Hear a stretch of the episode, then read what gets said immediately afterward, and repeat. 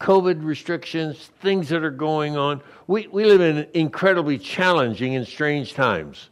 And this isn't news to anyone, but to lay the foundation, the COVID 19 uh, pandemic is still going 262,000 deaths so far, uh, 100,000 new cases a day. Hospitals are filling up around the nation. Economic pandemic continues to challenge us. Uh, uh, several businesses I know that have had to close again after being open for a while with the new government regulations, they're on the verge of going out, and many have gone bankrupt at this time. Potential, uh, something new, potential chaos in the political world, division, strife. Uh, President uh, elect Biden is getting ready to take over. Pro Trump uh, protest will be taking place in Washington, D.C. on uh, the 12th of December. Wow. This is weird stuff. We knew after the election that things would be rocky. Things would be challenging. Uh, the dissension, the anger, and everything that was taking place uh, during that particular time uh, of the election, we knew something was coming. So, for those of you who have been following our series uh, before the uh, election, we, we planned on doing something afterwards to encourage unity. And, and really, that's what we've done. We're in the third week of a series uh, about, about Jesus' message, Sermon on the Mount. We started the first week with, Blessed are the peacemakers. And, and that's what Christ followers are called to do. We're called to bring peace to the world, to dial down our rhetoric, to be able to respond to other people, to listen to other people as they go forward, to watch our hearts so that we're at peace so we can bring peace to other people. That was that was really the first week. Uh, so we're we're continuing on in that series. It's on sermon on the mount. Uh, jesus was talking to his disciples uh, at that time. The first one uh, comes out of the uh, verse verses in matthew 5 uh, blessed are a long list. He gathers his disciples together and he, and he starts to remind them and, and to teach them how they're to live their lives here on this earth. Every time I uh, read over this, it reminds me how I'm supposed to live my life, even in the confusion of 2020 and 21, uh, 2021 coming at us like a, like a freight train. He came to earth to establish his kingdom, the kingdom of God. And that's really what we're looking at in each of these things. How do we live in this spiritual kingdom and reality that Christ has put in front of us? Uh, he established it. He didn't come as a king to conquer with armies, swords, and destruction. Uh, he came not as a king in that regard. He came to establish a kingdom in the hearts of men, in the hearts of women in our minds, our souls, and those are called to follow him. Uh, he came to set an example for us, us to apply to our lives, you know, so that we can be free from the chaos, the fear, the confusion that he had back in that day and, and that we have today. He's giving us a way to, to live above, if you will, the storm and the confusion of life that's there. You know, when Jesus came to the Sermon on the Mount, he had been walking around uh, Israel, the Sea of Galilee, Judah, all the areas there, and he had been establishing himself. He'd been gathering followers together. He'd shown his power by healing the sick, cleansing lepers, uh, changing water into wine. Um, all of these things he did uh, as he went reaching out, touching lepers and healing them, casting out demons, uh, commanding a raging sea just to be calm, to stop. Uh, on the Sermon on the Mount, people were following him. They were hanging on his words. One of the last phrases in the Sermon on the Mount, people commented that he talked with authority. He, when he spoke, he spoke with certainty and confidence. He wasn't quoting other people. He wasn't uh, laying out a long scriptural argument. He was just presenting clear, honest truth about how to live our lives. And so, uh, how that was back then, but it also applies to them in their times, which was also very confusing. Confusing, but it is also for us as we live on the main the mean streets here in 2020. Uh, and the truth is, as I read his instruction in the Sermon on the Mount, I need instruction. So today, as we do this third week, uh, we're, we're, we're, we're going to continue. I said already the first week, we did the uh, Blessed are the Peacemakers. So we're, go- we're going to take the next of that. In the second week, we looked at it. We said, Those who are poor in spirit. Jesus says, Blessed are those who know their true spiritual state. One of the things of deceptions of our age in 2020 is that we're all good people that, that we have it all together. Uh, the truth is, Jesus says that we, truth is we're sinners. We fall short, we make mistakes, and we just need to be able to, to face those and do those. That was the second week. Blessed are those who are poor in spirit. The next uh, week, we, we looked at this idea of poor and they're mourning over sin inside of our lives. And so that was that's where we started. Last week we took a step aside. Dion talked about Thanksgiving and being thankful in everything for God's will is there. Did a great job. Now this week we're going to hit some really hard stuff.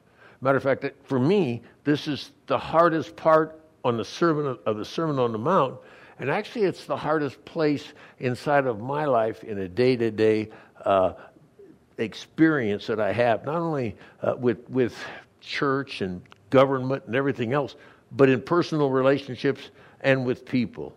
You know, Jesus came, and, and here's our talk for today Blessed are the meek, for they shall inherit the earth. Blessed are the meek. You know, Webster's dictionary says that meek is deficient in spirit and courage. Nothing there. Uh, not violent, not strong. So, in other words, someone meek is, is weak in, in spirit and courage and not strong and able to endure injury with patience and without resentment. This is challenging stuff as we do that. If we're honest, Jesus commands us to be meek. This is not a good deal as far as our human nature is concerned. Who wants to be deficient in power? Who wants to be deficient in our spirits, not strong? Who wants to wave our hand and sign up and say, okay, I can do some persecution here uh, without complaining or resentment? You know, all of these teachings of Jesus' commands, this is the hardest one. Most people, as we, as we go on, will choose to check out, to click off. Uh, whether it's mentally or actually if you're on internet you can do that. Uh, on sunday morning if you're sitting in a tent outside with me you're going to have to find an excuse to leave. But a lot of people find this teaching just too hard. And i want to remind everyone listening uh, hearing this is jesus speaking. This is how to live our lives. It's not a multiple choice. It's kind of an all or nothing deal with him he tells us, even in the pandemics and the confusion of 2020, how to live our lives, how to establish His kingdom in our heart. You know, when He came, uh, He came not as a king to conquer, but to change hearts, to establish His heart in our heart, His kingdom in our hearts, our minds, uh, for those who will follow Him. You know, and all the fear and chaos that was taking place then and now, He says that this is how to live. You know, he had all that going. In the sermon, Jesus shows his followers exactly what they're supposed to do. You know, for me, when I first heard Blessed are the Meek, it was challenging. I was in the Marine Corps. Uh, I, was a, I was a pilot. Uh, I was building a career. This is a stumbling block. I, I started to investigate Christianity, and, and the first book I read was Matthew in the New Testament, five chapters in. I'm looking at Blessed are the Meek. That was opposite of what my image was and what I wanted to portray. Deficient in courage, uh, enduring injury, not defending myself, not being in control of my life. Wow. Get back. That's hard. That's hard if you stop to even think about it now and, see what it really means. Uh, back then, I thought, I guess I've got to turn in my man card to be a Christian and, and actually that supported an image that I had had uh, through much of my life as far as Christians not being assertive, not being positive, not being powerful. You know, and so I, I was back from that. I, I wanted to be see, seen as strong and independent. Each, each of us, we want our rights. We live in an age of high self esteem, self achievement, recognition. Each wants to be seen as strong and independent men and women. We want our rights. You know, we're, we're taught to stand up for ourselves, to assert ourselves, to protect ourselves. Please, we don't want to be seen as a victim. And the N word is now, we don't want anyone to bully us, to take advantage of us, to, to make us vulnerable. You know, we, we want to earn all the things that we have, but we don't want anyone to take advantage of us. It's human nature and training of this world. You know, it's natural. It is natural to reject Jesus' teaching based on based on our human nature. You know, I needed more before I signed up, quite honestly. Uh, it stumbled me for some period of time. I continued to read and continued to learn, but, but this was sitting back there. Was in what I call my too hard basket. There's verses and passages in the scripture that are just too hard at that time. So I, I put them in my too hard basket. And, and this one was one of them. Jesus must have been misquoted. He must have had a bad translation that told us that we were supposed to be meek as we went forward. But the, the more I studied, it, and to my shock, and actually chagrin at that time, was no, this is exactly what Jesus meant as far as being meek is concerned. Step down a couple verses with me. He says, Blessed are the meek. We've covered that one already. We'll inherit the kingdom of earth. But to make sure that his point was there, to make it as strong and as certain that exactly what he was saying to his followers, uh, blessed are those who are persecuted. Oh, blessed are those who are persecuted for righteousness' sake, for theirs is the kingdom of God. When, when others revile or insult you or persecute you or utter all kinds of evil against you falsely on my account, rejoice and be glad because your reward in heaven will be great. They did the same thing to the prophets. You get what I'm saying here? He says if someone if someone trashes you on on, on Facebook or or somewhere in public and insults you, you you're you're to rejoice in it you know, when we're persecuted for righteousness' sake. If we're doing the right thing and we're taking hits, we should be happy about that. We should be blessed. You know, uh, he takes away the, the power of revenge. He says, You've heard it said it's, it's an eye for an eye as we go forward. But he says, Don't resist the evil one. If anyone slaps you, get ready. On one cheek, we're to turn the other cheek. If, if someone asks for a cloak, uh, a coat, Give him your shirt. Give him everything you've got. And if anyone wants you to go one mile with him, go two. If he forces you one, go two. You know, I was I was studying this, and I, I actually looked this up as the commentary I was reading, and they talked about what the rules were, the law was then. They said if a Roman soldier was marching with his with the troops, uh, his his groups across town or across the country, they could grab a Jewish youth at any point. and the law was that that Jewish youth had to carry the soldier's pack and, and all his sleeping gear and everything else. He had to carry it for one mile. After one mile, the, the youth was free of his obligation by law. So, probably almost every circumstance, they'd, they'd count the steps for one mile. At the end of one mile, they say, Oh, that's it, I'm done. And they'd throw it down and go on from there. You know, uh, so that was the rule. But, but Jesus changes that. He says when, when you're told to go a mile, volunteer with the right attitude. Don't throw it down in anger. Say, Can I carry your pack another mile? Man, that, that's challenging stuff that, that, that last part of as we go. Do that. If they force you to go, go two miles with it with a positive attitude. That's Jesus' instructions to his followers. The Jews hated the Romans. They did that uh, for sure because the Romans were suppressing them and taxing them and, and taking advantages of them. Uh, but Jesus says, Don't resist the evil. Uh, go further than is required of you. If whatever it takes, have and do it with a good attitude. Human beings, myself included, we don't like that. I fight from from my human nature. Uh, when I feel like I'm being wronged, my freedom is being taken away. It's some a battle inside me. I want to push back against uh, Governor Newsom's curfew, his orders controlling where, when, and how we can meet, how many people can get together for Thanksgiving dinner. To be honest, I think that's common for all of us to push back. It's not turn the other cheek and go the extra mile. If we look around our nation, we are pushing back almost everywhere. We push back against social distancing, against wearing face masks. Many churches, restaurants, businesses are just saying we're not following the guidelines. We're going to push back. We're, we're not going to be meek. We're not going to go the extra mile. We're not even going to go the first mile in these situations. Even in the uh, middle of the COVID 19 pandemic, the use of the face mask has become a political statement, not a scientific public health issue.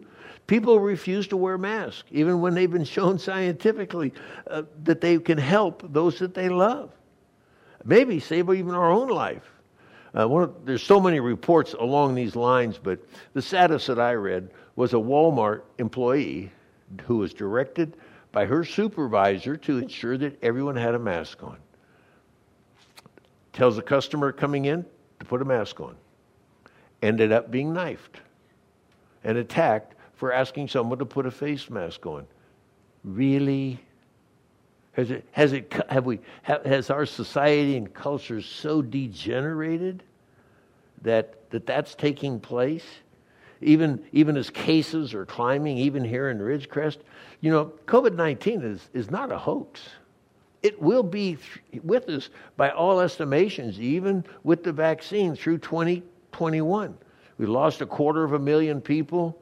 It, the numbers are racking up. How many of us are willing to, to wear a face mask for one mile? Oh, and then when asked, go two miles with it. Isn't that the heart of the message that Jesus was bringing out? Yeah, I can almost hear the computers clicking off mouses being grabbed at this time. Because we don't, we don't like to hear this submission. Other churches aren't compli- complying, you know, during an awful lot of these things. Uh, we see demonstrations in crowds with no mask. Uh, when it comes up, it's almost a point of, of debate. A hostility rises in people when we even have these discussions. So uh, here we go this is these are the commands to Jesus' disciples, and we just need to stop right here. If if you've been watching and you've been listening to this, I would hope that you've been challenged. I've been challenged. Uh, I continue to be challenged regularly, not only with just the news, the regulations, and everything taking place, but just where our culture goes and how, how we're losing freedom. And I need to say, be careful because there's going to be a lot more regulations, a lot more things coming at us after the first of the year and the inauguration.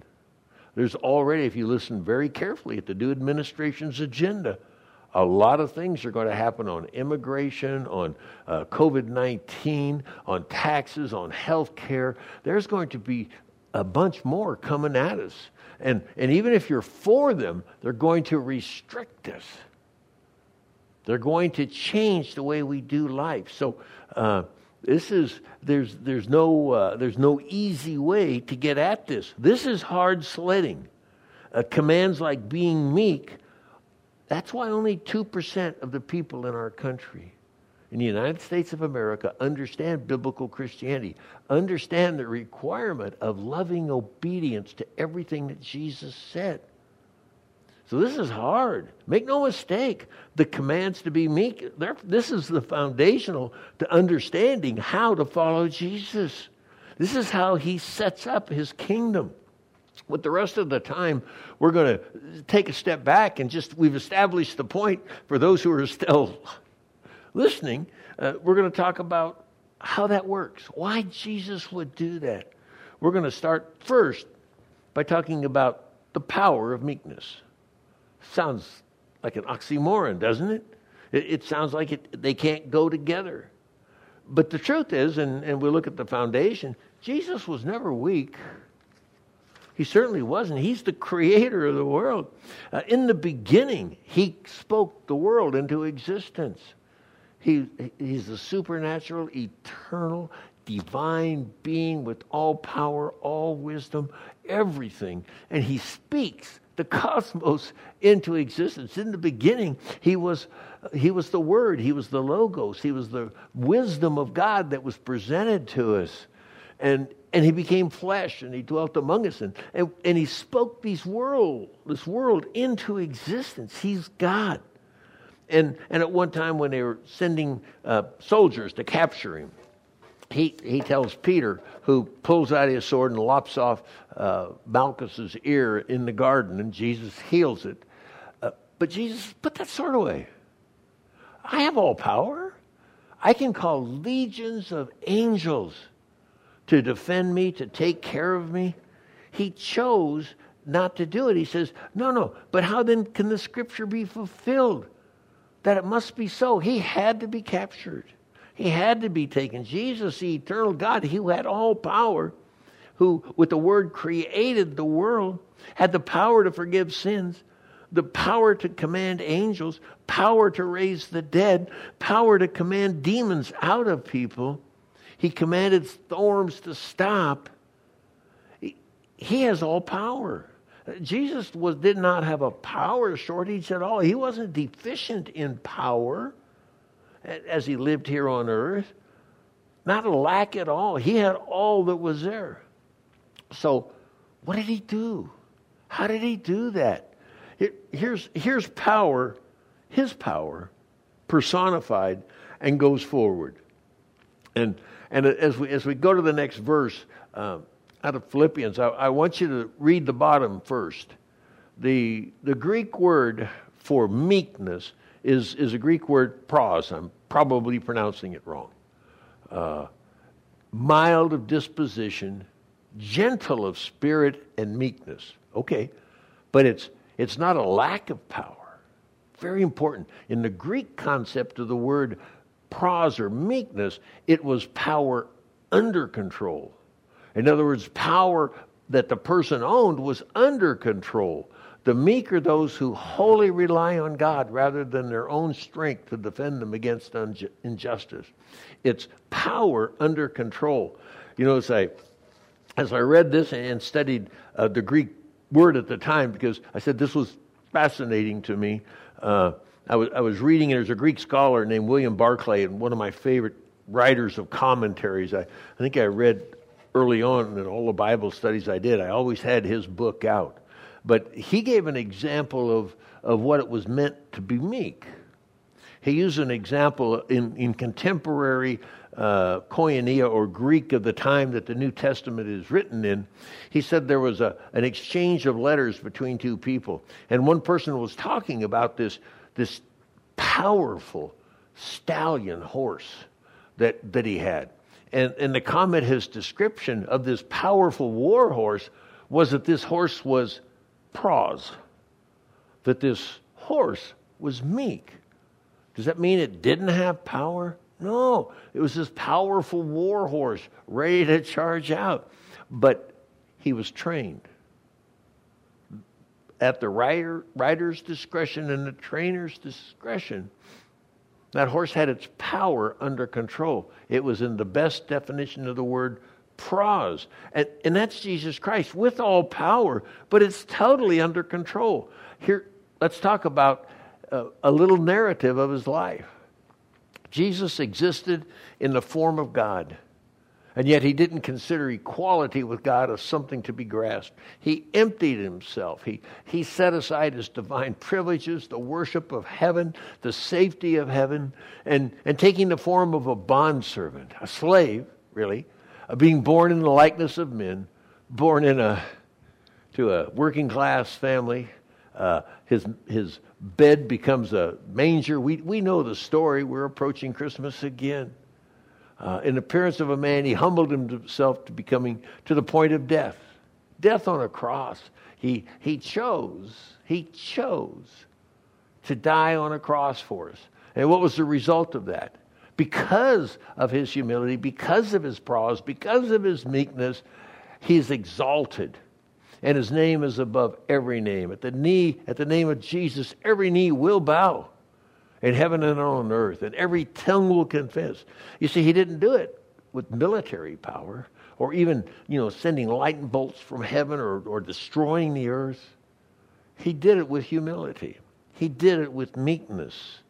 You know, if you if we recognize the process that, that took place there, uh, he had all power. He chose not to use it. When he was on the cross, when people were mocking him, making fun of him, uh, as he was dying to pay for our sins, he prayed for the people. He went the extra mile, to say the least. He reached out and saved sinners as he was as he was beaten, stripped naked, nailed to a cross.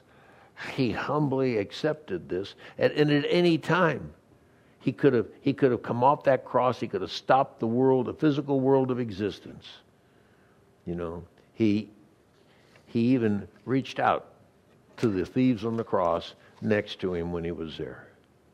You know, this is this is our God. This is our plan. And oh, by the way, he gives us an example to follow.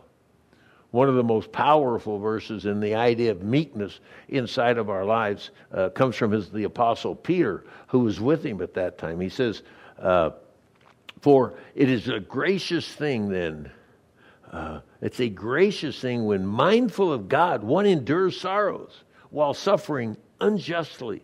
Now, this, get the word unjustly. Not because we've done something wrong, not because we're obnoxious, not because of our attitude, not because of something that we've done. When we suffer unjustly, then okay, uh, when one endures sorrows while suffering unjustly. For what credit is there when we sin and we're beaten, when we suffer for doing stupid stuff, for acting like a bozo or bozette?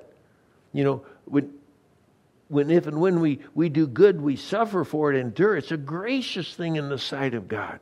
So as we as we carry out uh, uh, regulations, things that we're supposed to do as as Christians around the world are being are being tortured, they're being killed, unspeakable atrocities are being perpetrated against them.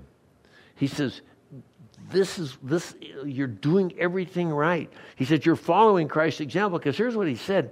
When christ was on the cross for, for you've been called because christ also suffered for you what? Leaving us an example so that we might follow in his steps he committed no sin neither any deceit was found in his mouth he didn't threaten he, while he was bearing our sins on the cross as we went forward. This is, this is Christ dying for us. He endured such hostility against sinners. You know, so this is our thing, by the way, out of the, the next verse that's there is comes out of Hebrews, and it says, as you consider Jesus, as you consider his suffering and his hostility against him, don't grow weary, don't faint as you do that, because we have not, this is kind of challenging. We haven't suffered to the shedding of blood. Other people around the world are.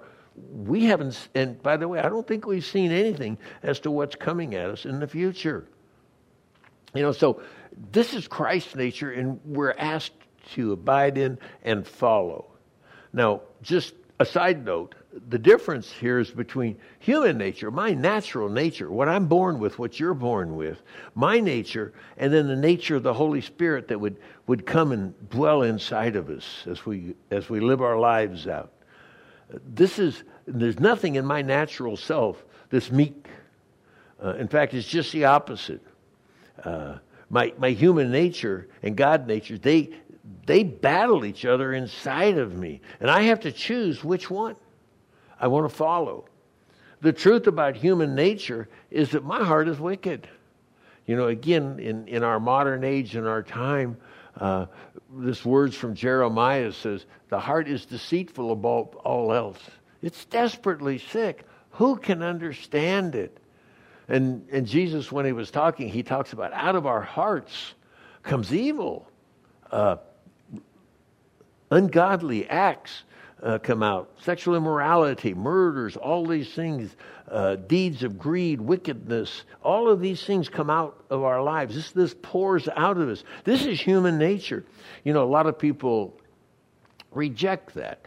Uh, they, they, say we're really good people. But no, that's, that's not what the Bible says. That's not what human nature says. And that's not what the news shows. That's not what all honest study, studiers of people and humanity uh, that was that was that that we we do fall short we do find that that's the truth about human nature inside of our lives you know uh, in in his classic book uh, which i recommend for everyone is A.W. Tozer uh, the pursuit of god he said that there's something that separates us from god it's a veil it's something that that our nature keeps us from god he says it's the veil and it's the veil of self.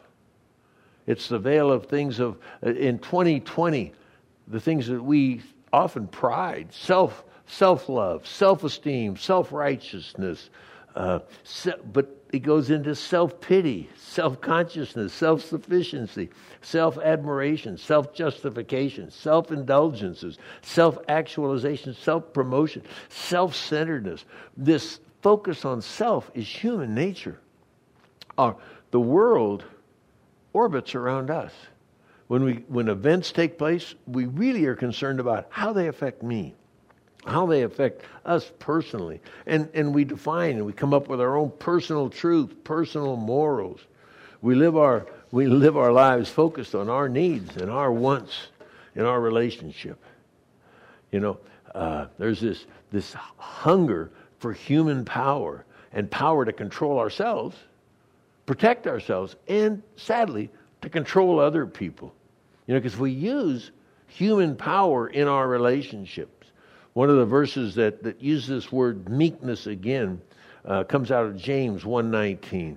Know this, beloved brother, that every person should be quick to hear, slow to speak, slow to anger. One of my anger verses that I memorized. For the anger of man does not produce the righteousness of God. Therefore, let all filthiness and rampant wickedness uh, and receive with meekness this word of Christ. Receive with meekness the implanted word that's able to save our souls. This is the challenge that we face the anger of man, the power of man. How do we manifest ourselves? Well, there's several ways, and I've been counseling relationships, uh, marriage, and family for over 40 years.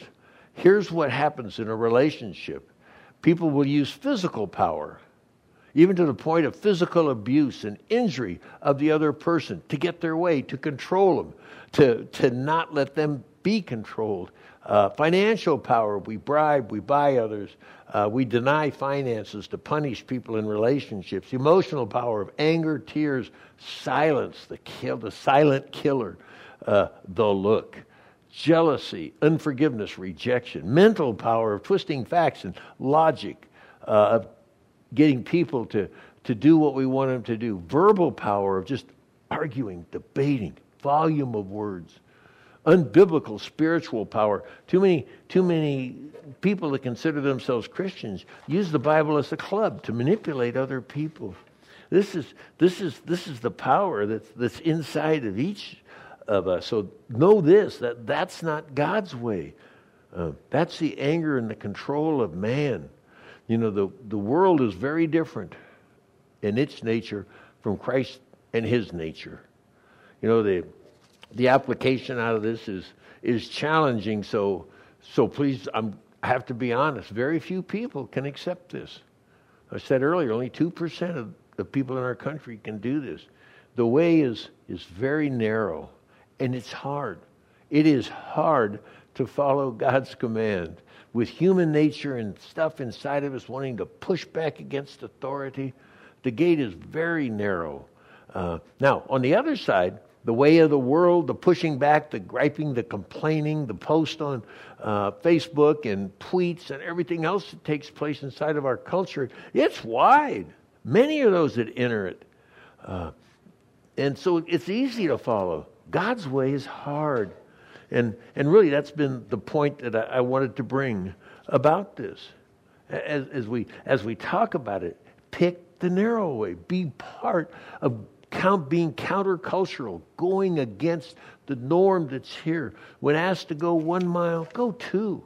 Go two joyfully as we do that. Again, blessed, blessed are the meek that will inherit the kingdom of God. When persecuted for righteousness' sake, you know, we don't turn around and push back and fight back. We maintain the, the knowledge, the complete knowledge that God is still in charge.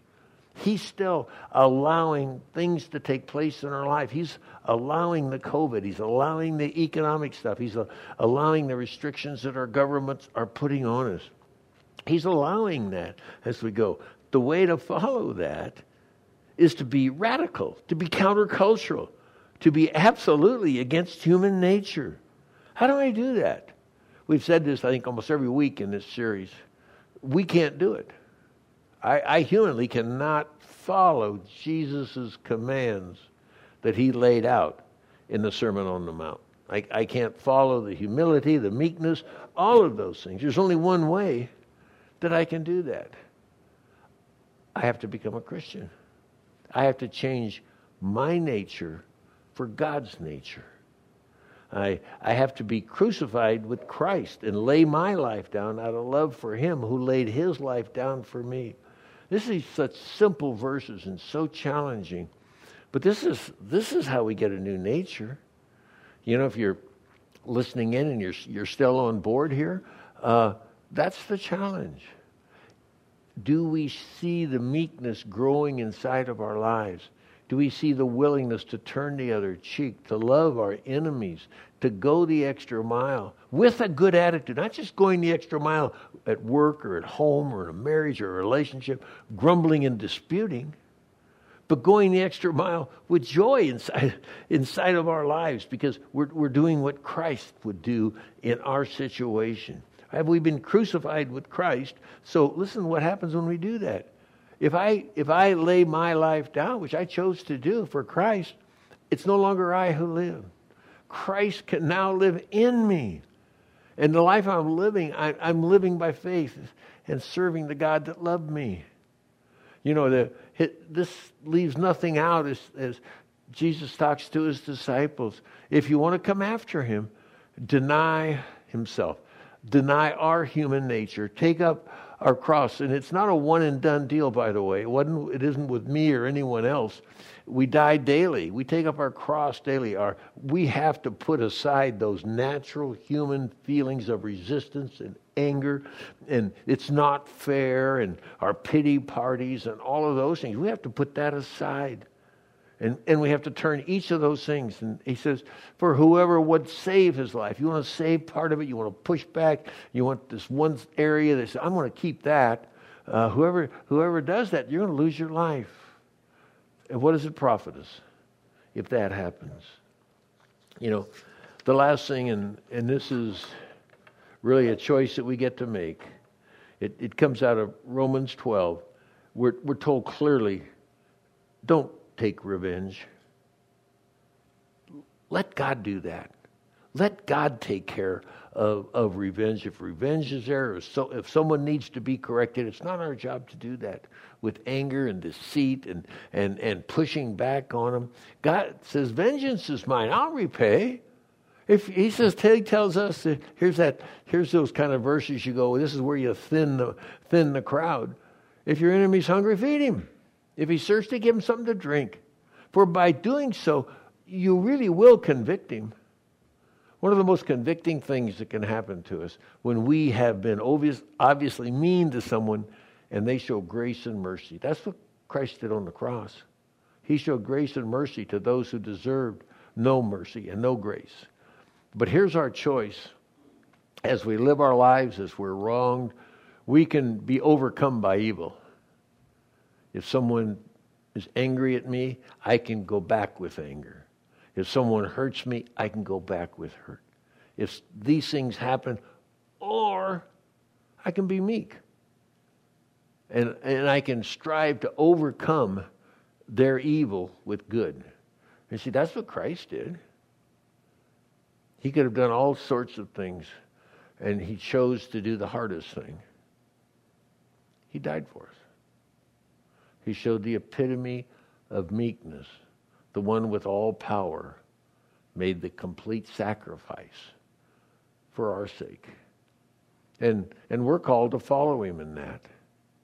Uh, gentleness of spirit, meekness, with our, with our power under control.